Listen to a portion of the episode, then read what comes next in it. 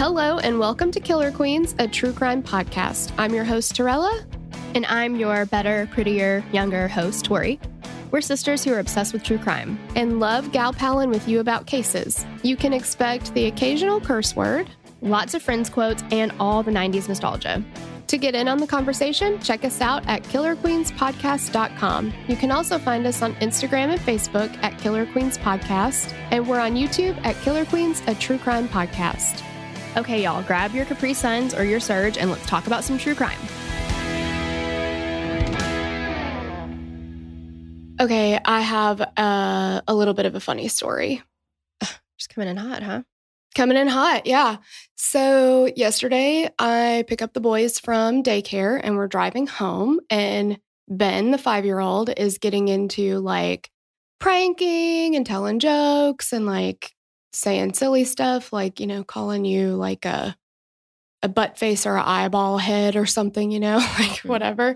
And so he's like, Mom, you're a stinky stinker butt. And Jesse, the three year old, goes like immediately, Don't call my mom stinky. She not stinky. And I was Oh. like, Oh, thanks, Jesse. He like rode in on his white horse. Yeah. It was like, It was there for you. Don't talk about my mama that way. it was so funny. It reminded me of uh white chicks were like, Oh, you want to talk about mother.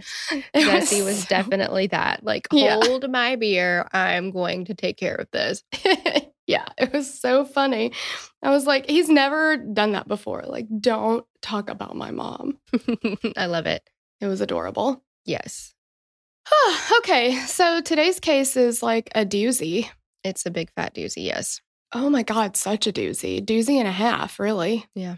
Before we jump into the Biggie and Tupac case, though, cases, each in its own right, um, we just want to remind you about our Patreon. You want to hop in there because it is like, it's like the best. It's a party. It is. It's a party. And like, I don't want to, I don't want to like toot our own horn necessarily, but like, upwards of four people have said it's the best Patreon out there. I know. And you can't argue with science. So, Exactly. We release three episodes a week, y'all. Three. so if you want two bonus episodes a week, head over to the Patreon. And even if you join just at the lowest level and you don't get all the bonus episodes, you get everything ad free. instant access to the part two. Yes, instant access. Whenever yeah. you want to partake in that, you know? Exactly. You don't got to wait a week. So there's lots of good stuff in there. And you still get a bonus episode a month, even at the lowest level. So something for everybody. Check it out. It's patreon.com slash killer queens pod. Um, we do have a case discussion group that's free on Facebook. We are doing weekly lives in there. We do weekly lives on our Instagram page. Like there's lots of fun stuff Mm-hmm. going on.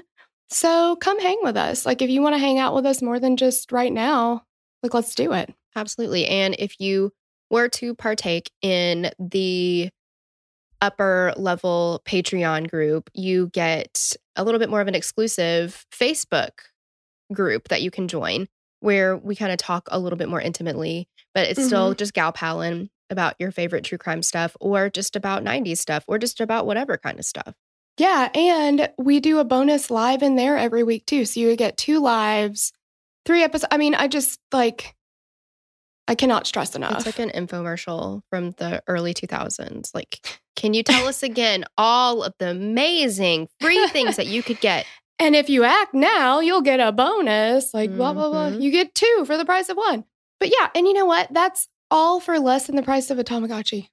That's incredibly true. I mean, come on, per month. Right.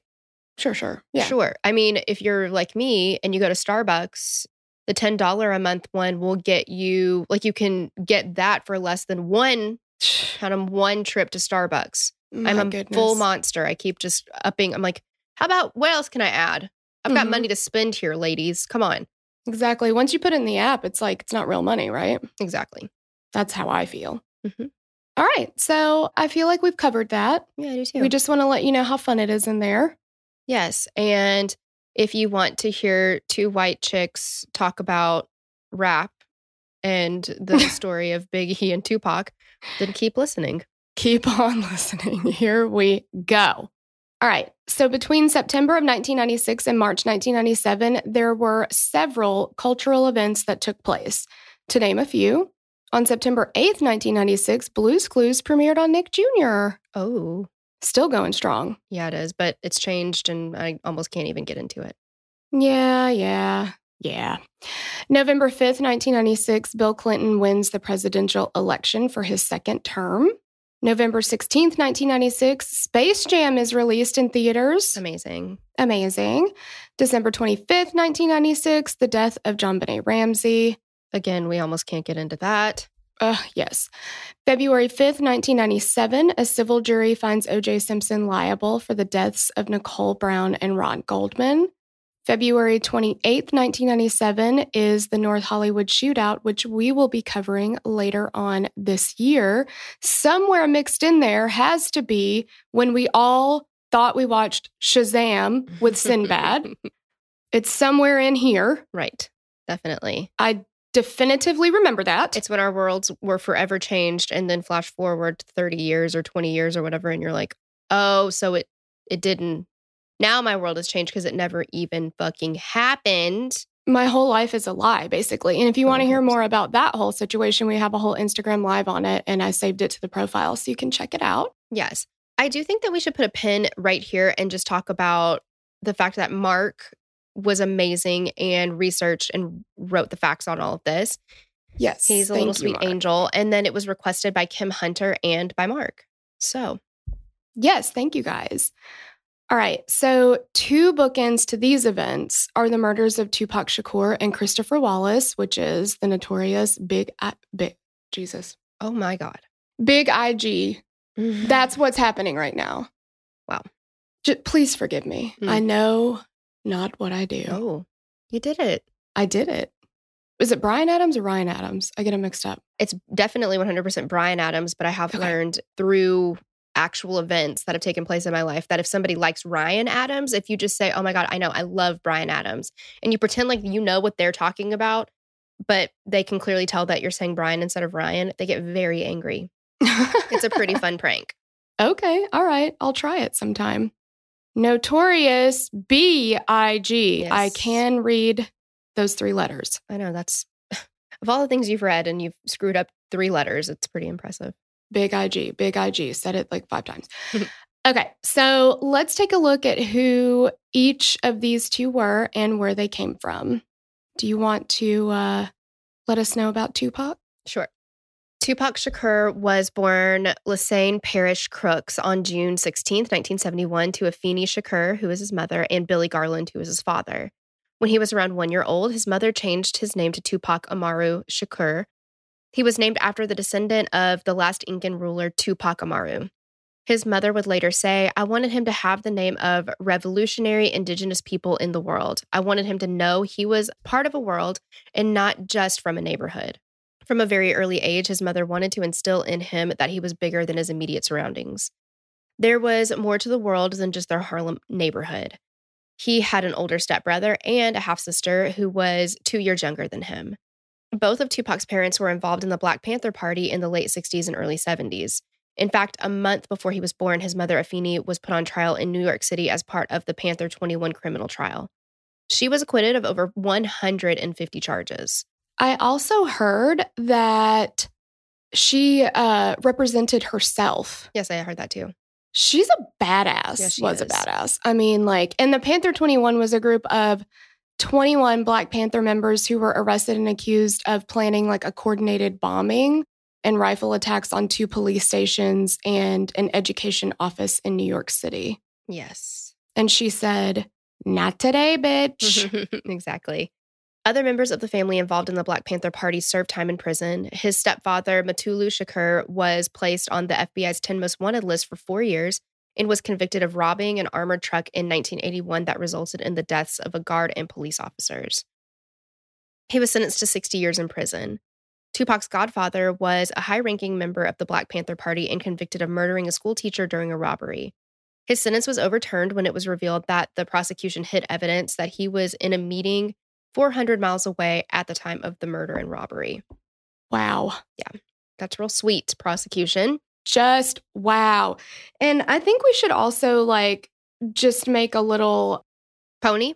oh, you haven't got me with that in a really long time. No, Every time I say little and I can't think of the next word, she's like pony. I'm like, hey, I'm going to go pick up this little pony. Shut up. Yeah, I wanted to wait, give it enough time to settle to where you would let your guard down and then blast you with it again. You totally did. Warning or statement, disclaimer that Tupac and Biggie, like, they're very much remembered and kind of put on a pedestal, and their music was absolutely amazing. And game changing. Yes, and they're like these larger than life people and icons and all these things. But we're not going to gloss over the things that they did. They were both involved in some criminal activity and things like that. So I don't know. We just wanted to kind of put that out there that, like, we're talking about the whole person here and kind of everything. Right. And it's a non biased or unbiased account of it's just facts. Yes, yes, exactly. So and that is not to negate or dismiss anything that they did in the music industry because I love both of them as artists. I think that, you know, Mhm. sometimes unfortunately we have to look at what they contributed to the music scene or society or whatever and then you got to kind of take them for who they are as a person. So that's what we're trying to do here. yes. In the mid 1980s, his family moved from New York City to Baltimore, Maryland. He spent eighth grade at a local middle school, then two years in a local high school. After that, he transferred to the Baltimore School for the Arts. While there, he studied acting, poetry, jazz, and ballet. He acted in Shakespeare plays. He played the Mouse King in The Nutcracker. He would regularly win competitions at the school's as the school's best rapper. He was well known for his humor and mixed in with all of the groups or cliques. While at the art school, Tupac met a young Jada Pinkett Smith, just Jada Pinkett at the time. The two became fast friends, and she would be his muse occasionally when he would write poetry about her.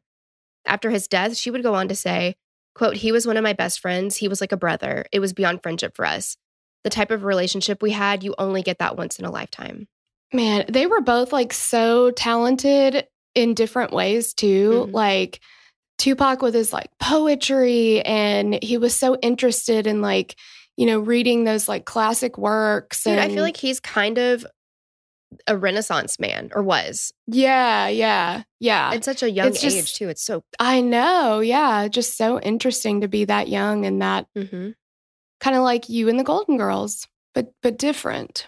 yeah, I didn't think you could make a connection like that, but I appreciate you throwing me in with that. Um, And cross stitching and stuff. I'm not saying you're not talented. well, I didn't say that. that's But just you like things that, you know. old ladies like. Exactly. Yes, Yeah, exactly. I need to incorporate that at some point, but I just don't like, and not that Werther's specifically, I just don't like sweet stuff. I'm just, I can't do it. I love Werther's. Oh, so I see. I really do. You've got a little. I can buy you some diabetic candies. They're not as sweet. I don't want any kind. Well, that's not true because the other day while I was at work, I was having a little bit of a coughing fit because of allergies. Yeah, and I was like, yes, I need a hard candy. Like this is a lot. I could not You're stop. damn right. And that's why you keep a Werther's in your purse just for emergency situations. Exactly. exactly. All right. So let's get to the notorious B.I.G. Biggie Smalls, Biggie.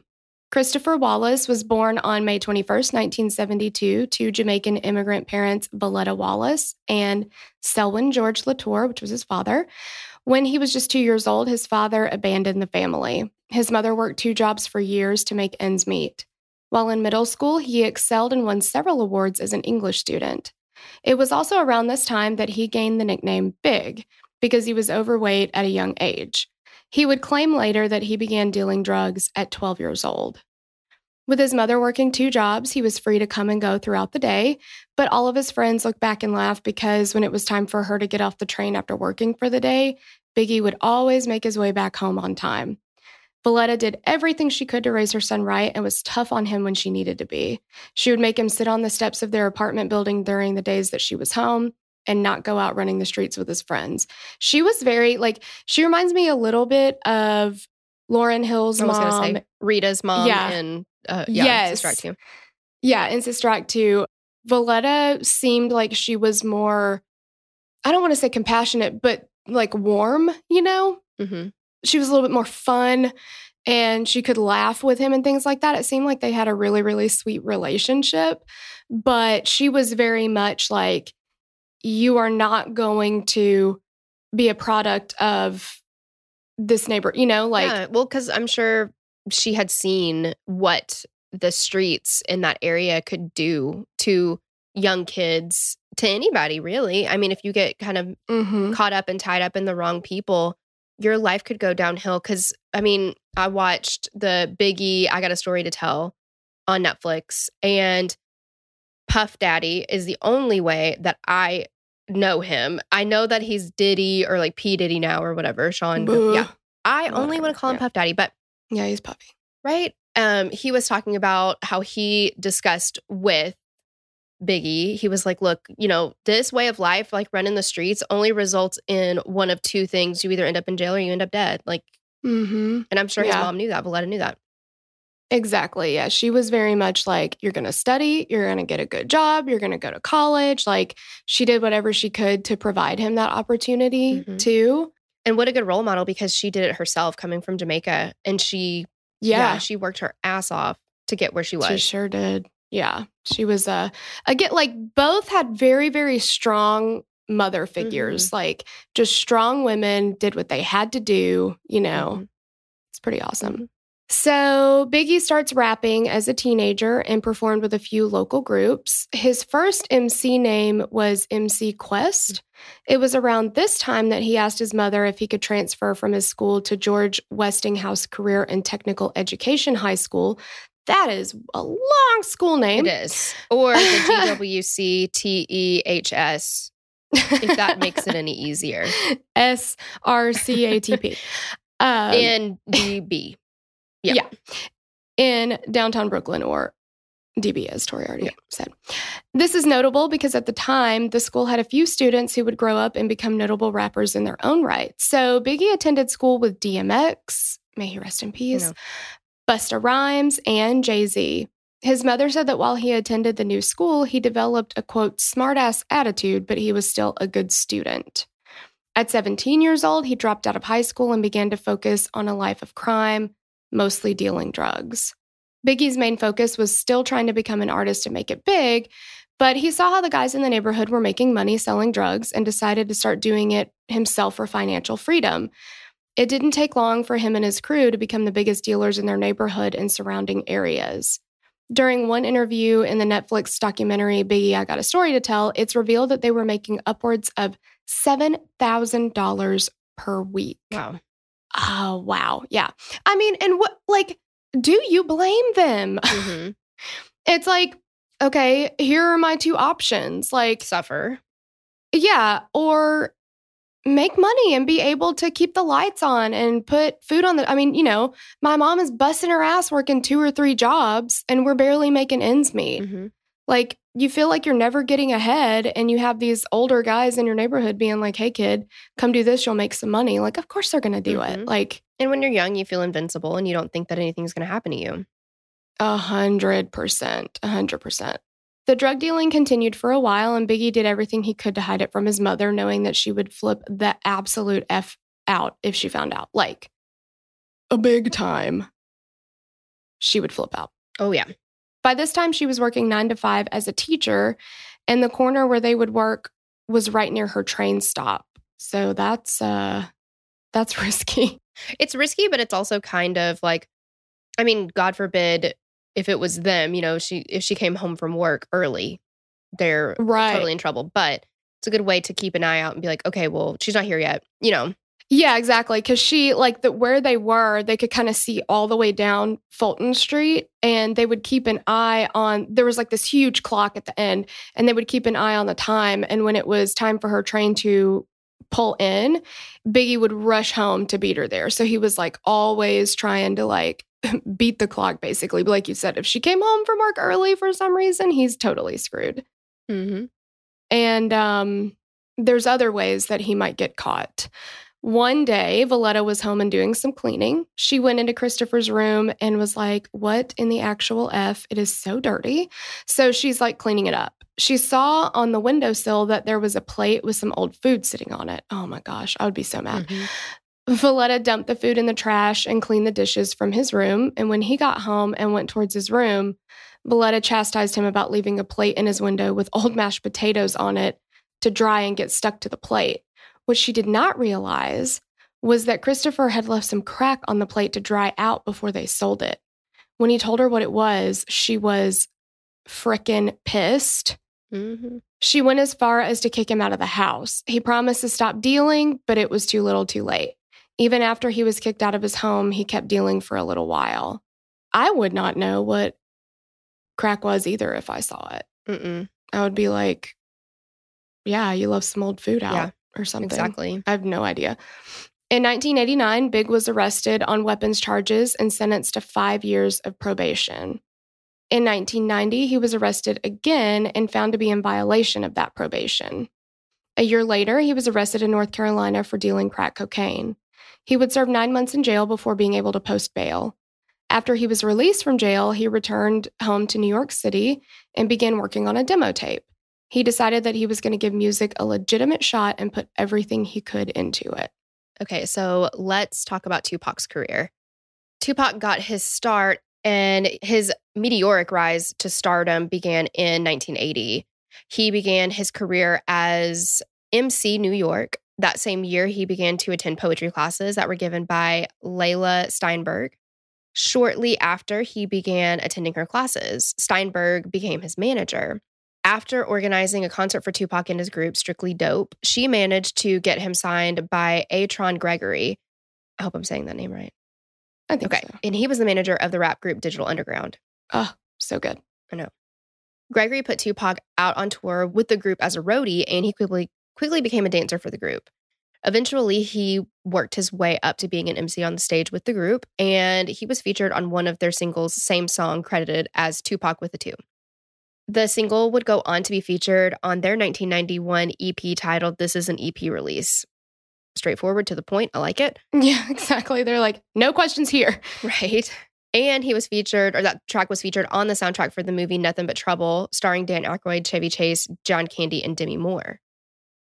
After gaining notoriety with Digital Underground, the next step was for Tupac to record his first album, 2Pacalypse Now, a reference to the 1971 movie Apocalypse Now. This album is regarded by many as one of the most influential to be released. Many rappers. Oh. Oh, wait. Sorry, 1979 movie. What did I say? 71, which is fine, but I feel like there will be one person will be like, that movie did not come out in 71. Right. Do your research. so, Yeah. Many rappers cite it as the inspiration for their own music, including Eminem, Nas, The Game, and Talib Kweli. Again, I don't I not totally sure. yeah, so sorry if I if I fucked that up. This album would not come and go without some controversy though. In Texas, 19-year-old Ronald Ray Howard had been pulled over by a state trooper, Bill Davidson. During the traffic stop, Howard gunned Davidson down, killing him. He was listening to 2Pacalypse Now, and Davidson's widow would say to the press, quote, there isn't a doubt in my mind that my husband would still be alive if Tupac hadn't written these violent anti police songs and the companies involved hadn't published them and put them out on the street. Hmm. So she also goes on to say, I'm sure Tupac has no feelings for me or what happened to my husband. He obviously has a great anger toward law enforcement. All he cares about is singing songs and making money, no matter who he hurts. I feel like it's not the same, obviously, but when we did the Framing Britney Spears episodes and the, oh my gosh, who was it? Like Congresswoman or Congressman's wife or something like that. Oh, uh huh. Yeah. And it's the same shit. And he's problematic these days. And I understand that, but it's a good reference or good example to give. Marilyn Manson's been dealing with that shit for forever. Every Yeah, rapper that's has what I been was dealing with this. I guarantee it. Yeah, like Columbine, and then everybody being like, well, they listened to Marilyn Manson and they played violent video games. Yes. Like people know right from wrong. Right. Like, and the thing is, I mean, that would be the same as saying, well, because what was he watching? Was he watching some movie with gun violence? Was he mhm. watching the I mean, news?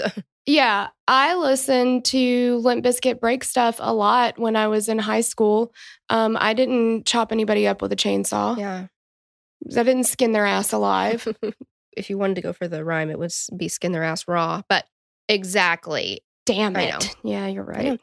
But yeah, that's just so ridiculous. And anybody is entitled to put out whatever music they want to put. Their lyrics are their own. That's the beauty of the entertainment industry and being able to express yourself through whatever media you want to. Yeah. And Tupac did have some run ins with law enforcement that were not okay. Well, I mean, my God, like again, I've said it before, and I I know for a fact that we will never understand. Terrell and I will never understand what it's like Right. to be a person of color and to have to deal with law enforcement the way that it has been for years and years and years for people. And I hate Yeah. that. I hate it so much. But no wonder the lyrics or the, you know, the words on Mhm. his music were so I don't want to say anti-police, but really, really upset with the police at the very least. I mean, Mhm. what the fuck else was he supposed to feel? Exactly. Yeah. Like I you, police don't ha- are not clean. Their hands aren't clean in all this. You know, like yeah, exactly. Exactly. Howard would be convicted of capital murder and sentenced to death. He was executed on October sixth, 2005, in Huntsville, Texas, by lethal injection. Again, I mean, my God, quit killing people in Texas because you know what's going to happen to you. Man, Well, don't kill know. people anywhere, but still. yeah, they're not afraid to. No. Reacting to the situation, then Vice President Dan Quayle said, There's no reason for a record like this to be released. It has no place in our society.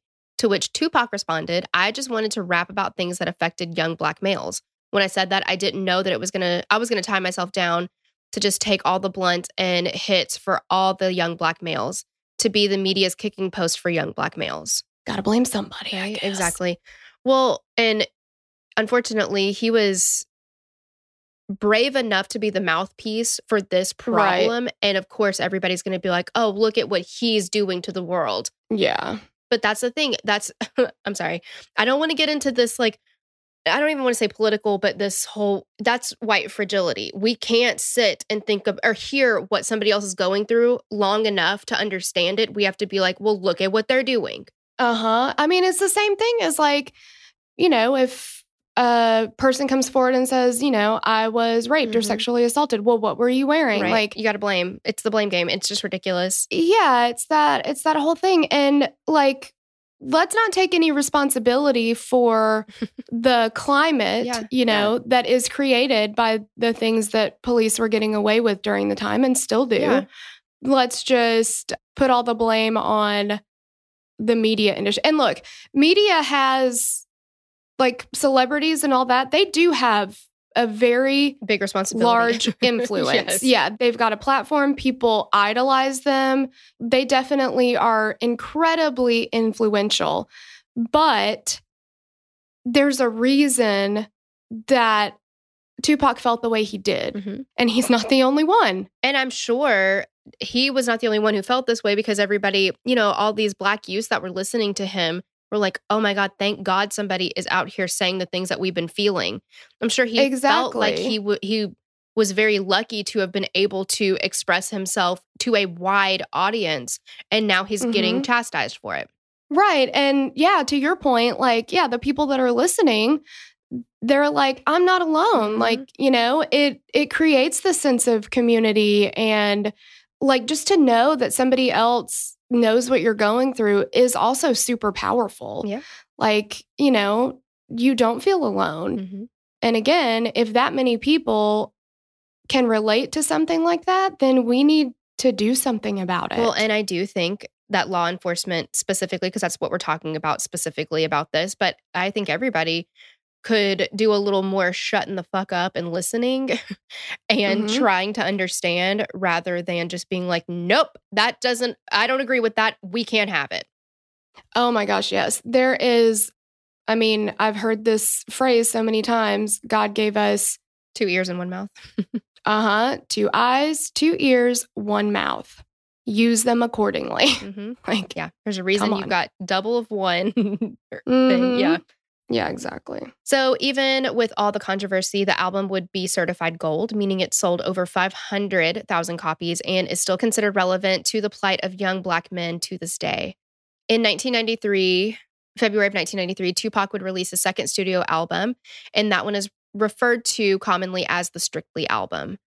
The album would be a critical and commercial success, featuring Ice Cube of NWA and Ice T of Ice Loves Coco. That's what he's Poor Ice T. most known for, right? yeah. I love it. Little angel. So, yeah, Ice T, just kidding. He was an accomplished rapper who has been in the industry and found monstrous success for decades.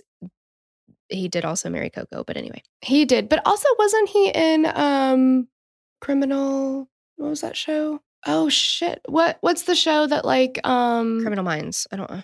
CSI or Uh, yeah, I don't know.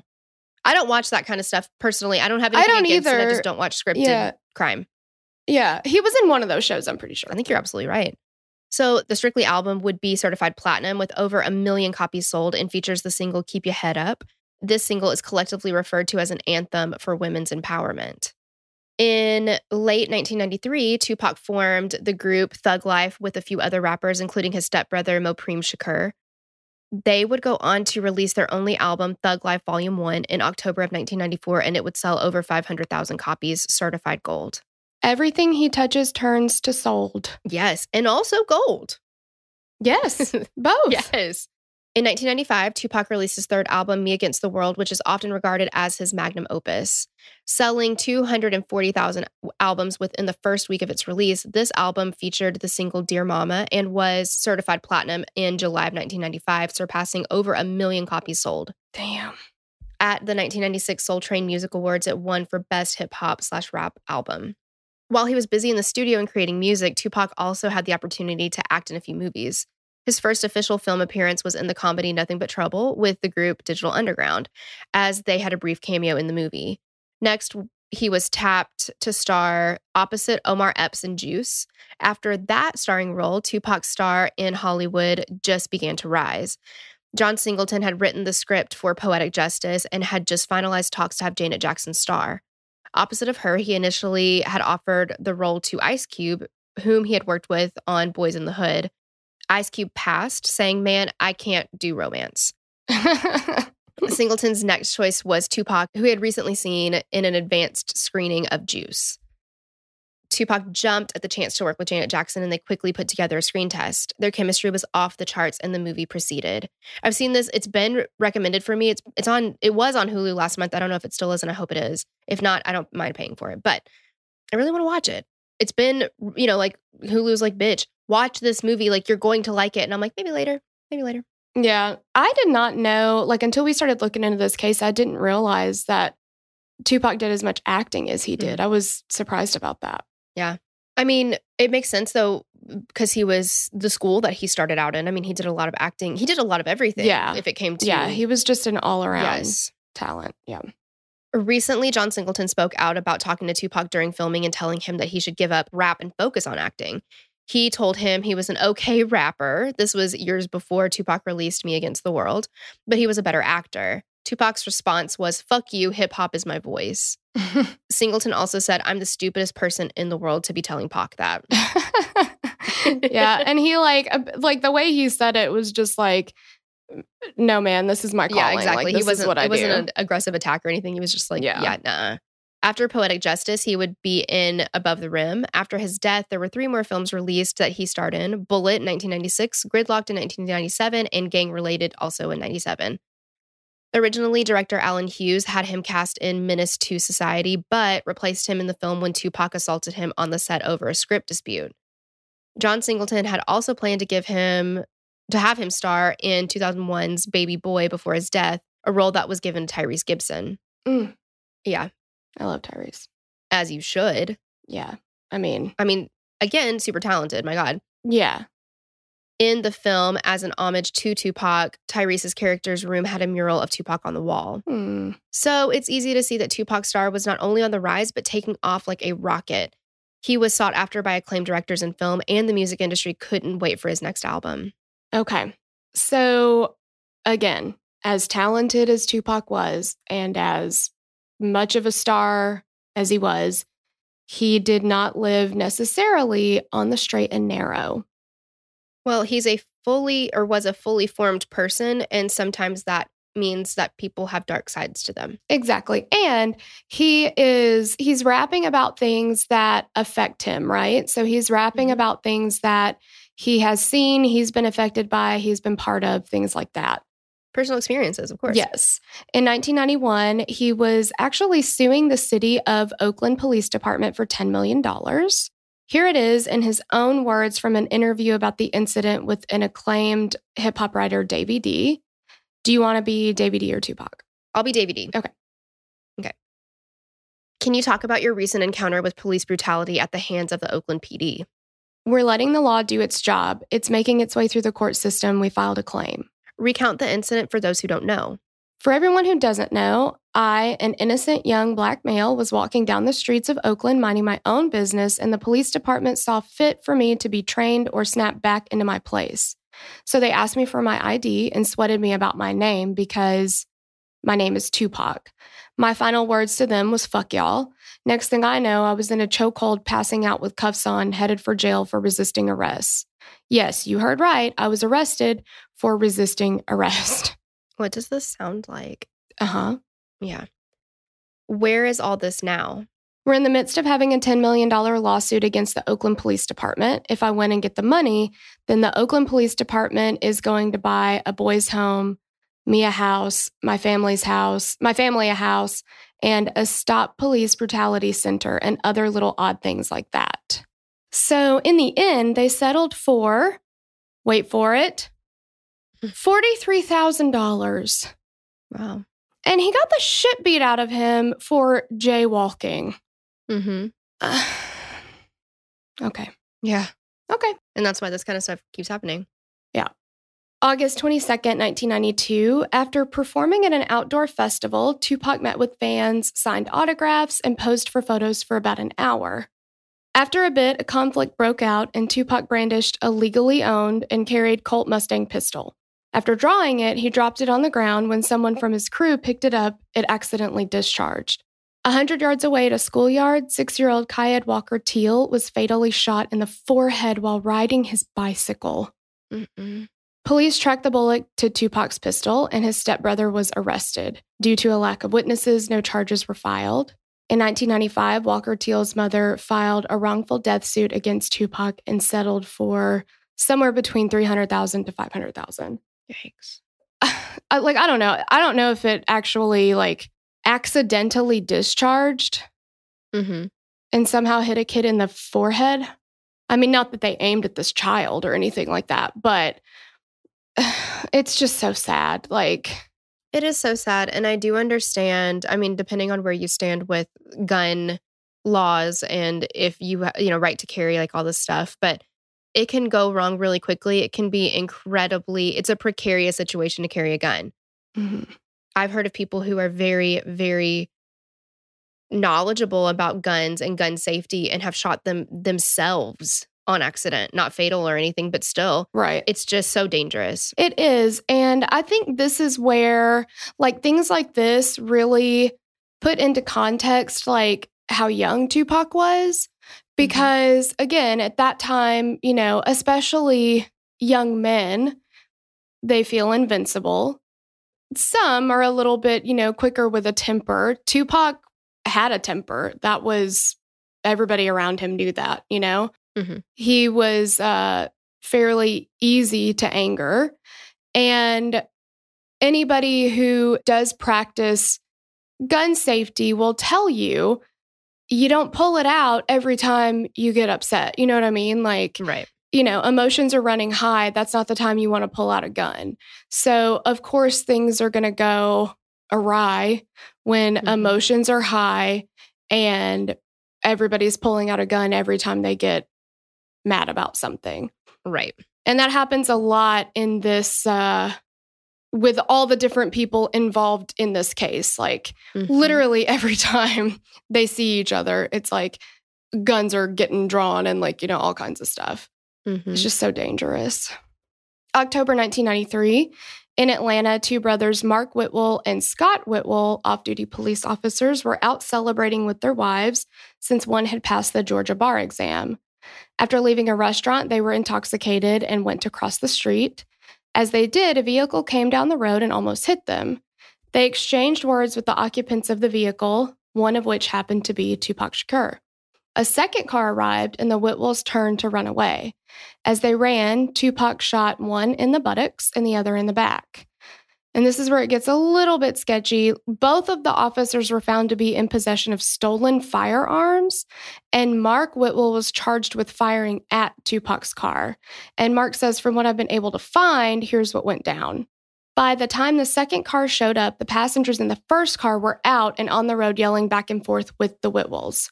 With the second car stopped, Mark pulled out his gun and, according to some sources, shot at Tupac's car. This is when they turned to run and Tupac returned fire. Mark Whitwell was charged with firing at Tupac's car and making false statements to investigators. Tupac was charged with the shootings as well. Eventually, all the charges were dropped, citing that Tupac acted in self defense. The Whitwells later filed civil suits against Tupac. Marks was settled out of court while Scotts went to trial and he won a $2 million settlement. Eventually, the lawsuit resulted in a default judgment against the estate of Tupac. If it was like deemed as self-defense, how how do they get to file civil suits? No idea. That doesn't make any sense to me. And it mm seems like it'd be pretty easy to tell were there like bullet holes in the car or were there not? Right. Like and especially if he's got all these other, you know, he's in possession of stolen firearms, that's pretty mm. bad. Yeah, pretty like, bad. we need to look into that. Also in 1993, Tupac was charged with assaulting a fellow rapper, Chauncey Wynn. Wynn claimed that he threw a microphone and swung a baseball bat at him. He pleaded guilty in September of 1994 and was sentenced to 30 days in jail and 35 hours community service. Earlier in 1994, Shakur served 15 days in jail for assaulting director Allen Hughes on the set of Menace to Society, which we already heard a little bit about. Mm-hmm. November of 1993, Tupac and three other men were charged with sexually assaulting a woman in his hotel room. The woman said that she had consensual oral sex with Tupac in the bathroom and then left the room. She later returned, where she was raped by him and the other men. On December 1st, 1994, he was convicted of first degree sexual abuse and was sentenced to 18 months to four and a half years in prison. Wow. So now we have to get into Biggie and Tupac and how they were beefing like Arby's. That I thought was hilarious. It's the best thing that I've ever heard. At this point, we touch base on where Notorious B.I.G. came from and Tupac's early life and much of his career. Before we get into the final year or so of Tupac's life and Biggie's career, let's take a look at how these two superstars met and where things went south. On the set of Poetic Justice, Tupac was known to play music between takes and during downtime. One song that was on constant rotation and played repeatedly by the was by a little known artist at the time, Party and Bullshit by Notorious B.I.G. Upon hearing about this, Biggie was flattered. At the time, Tupac was established in the industry and Biggie was just getting started. In 1993, the two finally met when Biggie was in LA and asked a local drug dealer if he could make the introduction between him and Tupac. The dealer put it together and Biggie met Tupac in his LA home. Whenever Biggie would find himself in LA, he always made a point to see Tupac as much as he could, and Tupac would do the same when he was in New York. When Tupac had shows, he would call Biggie on stage to perform with him. Their friendship took on more of a mentor mentee relationship when Biggie asked Tupac to be his manager. Tupac told Biggie that he needed to stick with his current manager, Sean Combs, aka P. Diddy, aka Puff Daddy, aka Puffy, aka Diddy, aka Brother Love. Ugh. Whatever, Puffy. Tupac told Biggie that Puffy would make him a superstar. When Tupac had been visiting New York, he met Jacques Haitian Jack Agnant and James Jimmy Henchman Rosemond. These were two underworld figures that were known to be shady. Biggie warned Tupac that he shouldn't be dealing with them. These two were known to rob and extort musical artists whenever they could. Tupac didn't heed Big's warnings and continued to hang with the pair. Haitian Jack was one of the three men accused of sexual assault in Tupac's hotel room. He would make a plea and face no jail time. In 2007, he was deported from the US for shooting at someone. Eventually, Jimmy Henchman would be sent to prison for life for drug trafficking they were both like awful dudes from yeah, what I can understand. Bad news. Yeah, they were That's the kind of crowd you don't want to hang around with, you know? Yeah. Oh, yeah. On November 30th, 1994, Tupac was recording some lines for a mixtape with a local rapper. While there, his pager kept going off and he was clearly distracted. It was Jimmy Henchman. He was offering Tupac $7,000 to come to the studio or to a studio in Times Square to record a verse for Lil Shawn. Tupac had mounting legal fees from all of his run ins with the law and reluctantly took the job. Tupac arrived with one or two others and parked in the parking garage. When they rounded the corner towards the front entrance of the studio, they saw some members of the Junior Mafia group, which was started by Biggie. Those members went inside to let everyone know that Tupac had arrived, while Tupac and his people smoked outside before heading up. The atmosphere was hyped inside since word had spread that Tupac was coming to record. Unrelated to Tupac coming to the studio, Biggie and Puffy were also at the studio that night. They were on a different floor. They were working on a video for Biggie's song Warning, and the studio had equipment and space for recording and editing on five floors. This place was huge. And this, So- I'm sorry, just to like, from what I understand, at this time, Biggie and Tupac were still friendly, oh, right? Oh, yeah, no, they were cool. Everything Yeah. was fine before this night. Okay, that's what I thought. That's what I understand. yeah, that's what I understood as well. So Tupac and the crew entered the lobby, and there were two men in army fatigues near the elevators, and one man sitting reading a newspaper. As they approached the elevators, the three men jumped up and attacked the group, focusing on Tupac. They demanded that he get on the floor and hand over all of his money and jewelry. He reached for his gun and they fired. One bullet hit him in the groin, going through his hip and taking a testicle with it. They ripped off his jewelry and shot again. He was shot in the head twice, twice in the groin, and once in his left hand. I mean, Tupac had around $35,000 worth of jewelry taken and others had another 5,000 taken. He was dragged into the elevator and taken to the 8th floor where Biggie was and given first aid while the police and an ambulance were called. He asked someone to roll a joint while he made a phone call to either his girlfriend or his mom, not really sure which one, and then they called the police. When the police came, there were a few familiar faces. Two of the policemen were there when Tupac was arrested to, for the sexual assault charges, and a third was their supervisor who had also testified on the trial, which Tupac was supposed to hear the verdict on within days. As Officer McKernan arrived, Tupac said, Hi, Officer McKernan, to which he replied, Hey, Tupac, you hang in there. After surgery, Tupac checked himself out of the hospital against doctor's advice and attended and went to a Manhattan courtroom in a wheelchair, all bandaged up, and received the guilty verdict on the sexual charges. Tupac and those close to him immediately thought that the entire thing was a setup and put into place by Biggie and Puffy. He claimed that they, along with Uptown Records founder Andre Harrell, had prior knowledge of the robbery attempt. This belief was set into motion and added much more fuel to the East Coast West Coast hip hop battle. I just don't get why, other than the fact that they were there already, like who called you there? Jimmy Henchman. You wouldn't have gone there if not for Jimmy blowing up your damn pager. Well, for sure. And Biggie told Tupac, hey, these guys are bad news. Like they are known Mm-hmm. for robbing and taking money and things away from Yes. musical artists. Well, and I had heard too, like I um or read in a couple different things that the seven thousand dollars that Jimmy Henchman had promised Tupac to do this recording, he had been putting off. Like he had been um or he was supposed to have paid him for other gigs that he did. oh, and he was like making excuses, not paying. Yeah, them. yeah, yeah. Like, oh, I forgot my wallet at home, or you know, whatever.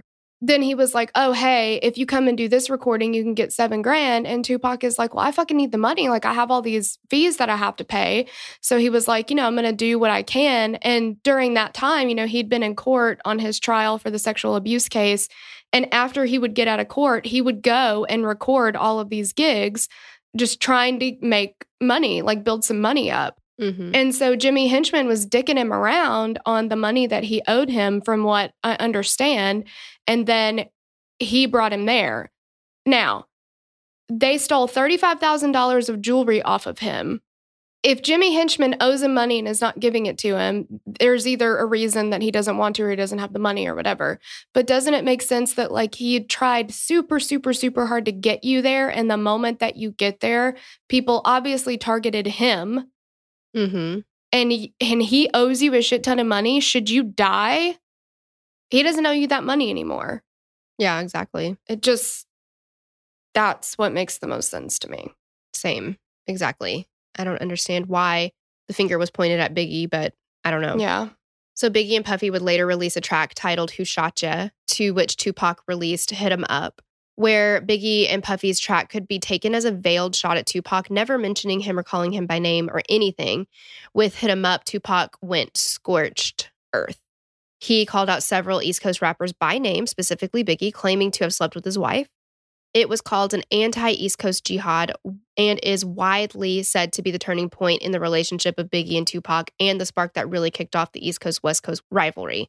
And ultimately, kind of sparked, didn't kind of, sparked the deaths of both Tupac and Biggie. Mm.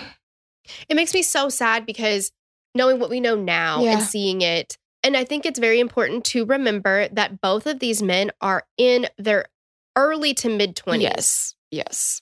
So your ego Mhm. and your invincibility charts are it's off the rails, right? I mean, you think nothing's going to happen to you Mhm. and you don't care anything about you know, saving your reputation no matter what at what cost, you know, Yeah. it doesn't matter. Yeah.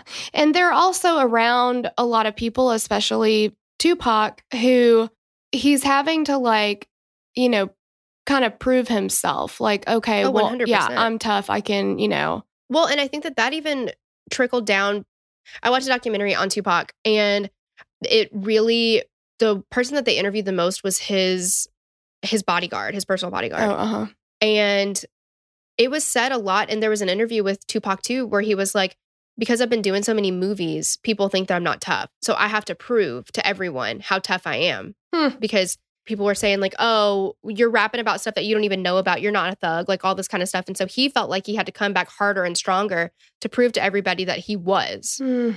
And that, like, proving how tough I am, you know, like, it just really, really highlights, like you said, how young they are and like Mhm. how natural that is at that point in a young man's life. Like, you know, that their reputation is of like how tough they are is so important and they don't want to be Mhm. seen as weak. And, you know, it's just, it's so sad because, like you said, knowing what we know now, like, Yeah.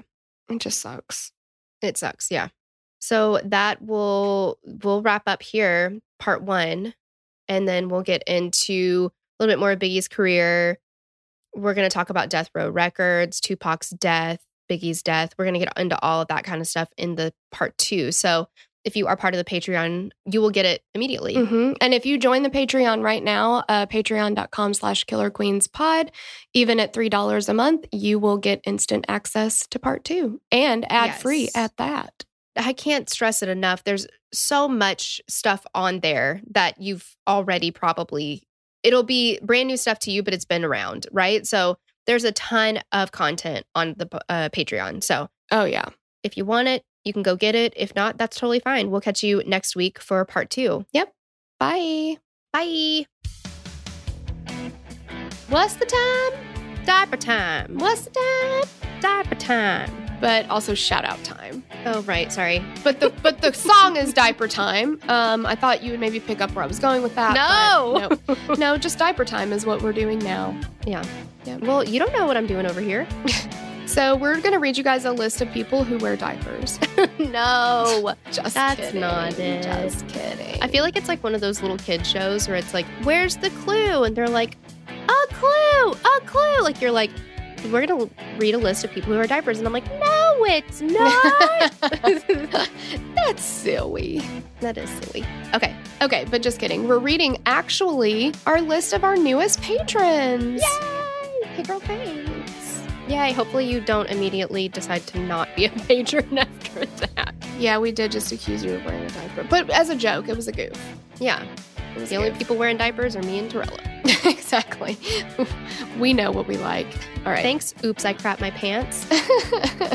Thank you to Alex. I, I didn't have anywhere else to go with that. So, Right. Yeah. Yeah. Mhm. Thank you to Ashley West, Courtney, Anita Fierst, Liberty Dermeyer, Nohemi Torres, Melanie Ruark, Abby Vadner, Carlin Moore, Jessica Landrio, Casey Whitaker, Kirsten Lanier, Shanna Anderson, Tanisha Kazluskis, Courtney Kramer, Ashley Cole, Amy Elizabeth, Caitlin Salmon, Kimberly Harper, Caitlin Christopa, Zanziri, Perez Canals, Jennifer McIntyre, Brandy Shelton, Samantha H., Nikki Jones, Brittany Hoots, Khadija Ugas, Brianna Johnson, Brenna Hone, Nicole Travaskis, Jordan Banta, Jenna JL, and Maggie Parker. Oh my god, you guys, thank you so much. Thank you. We love you. We love you. Oh, and just P.S. Make sure you join the exclusive Facebook Hangout group. So go to Patreon, click my membership on our page. Go to start here. You'll see all your stuff, but hang out with us in that Facebook group. It'll be fun. Yay. Bye. Bye. We'd love to hear your thoughts on this case. Connect with us on Instagram or Facebook to continue the conversation. Thanks for listening, and we will meet you back here next week. Bye. The theme song for the show is created and composed by Stephen Toby. You can find more of Stephen's work on SoundCloud. Our logo was created by Sloan Williams of Sophisticated Crayon. You can find more of her work on Etsy. Visit us at killerqueenspodcast.com for merch and other info about the show.